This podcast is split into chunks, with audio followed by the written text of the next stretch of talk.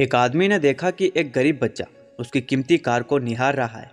उसे रहम आ गया और उसने उस बच्चे को अपनी कार में बिठा लिया। बच्चे ने कहा, आपकी कार बहुत महँगी है ना?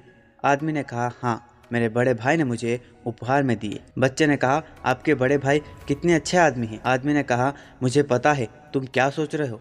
तुम भी ऐसी कार चाहते हो? बच्चा कहने लगा, नहीं, मैं भी आपके बड़े भाई जैसा बनना चाहता हूँ। मेरे भी छोटे भाई बहन हैं। अपनी सोच को हमेशा ऊँचा रखे। दूसरों की अपेक्षाओं से भी कहीं ज़्यादा ऊँचा। एक महात्मा ने दीवार पर बड़ा सा सफ़ेद पेपर लगाया और मार्कर से उस पर काला डॉट लगा दिया। फिर सब लोगों से पूछा, तुम्हें क्या दिख रहा है? सब लोग बोले, काला डॉट। तब महात्मा बोले, कमाल है, इतना बड़ा सफ़ेद पेपर नज़र नहीं आ रहा और ये छोटा सा काला डॉट नज़र आ गया। यही हाल आज सभी का है। उन्हें किसी व्यक्ति की सारी ज़िंदगी की अच्छाई नज़र नहीं आती, मगर उसकी अनजानी गलती को राय का पहाड़ बताकर नीचा दिखाना आ गया। ऐसा करने से कोई श्रेष्ठ नहीं कहलाता।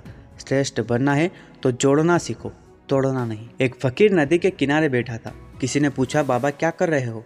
फकीर ने कहा, इंतज़ार कर रहा हूँ कि पूरी नदी बह जाए तो फिर पार करो। उस व्यक्ति ने कहा, किसी बात करते हो बाबा?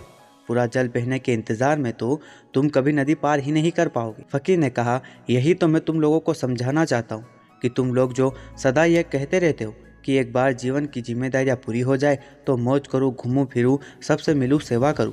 जैसे नदी का जल खत्म नहीं होगा, हमको इस जल से ही बाहर जाने का रास्ता बनाना है। इसी प्रकार जीवन खत्म हो जाएगा, पर जीवन के काम कभी खत्म नहीं होंगे। ज़िंदगी में सोच का अंधेरा रात के अंधेरे से ज़्यादा खतरनाक है, इसलिए ज़िंदगी में चिंता नहीं, चिंतन करें।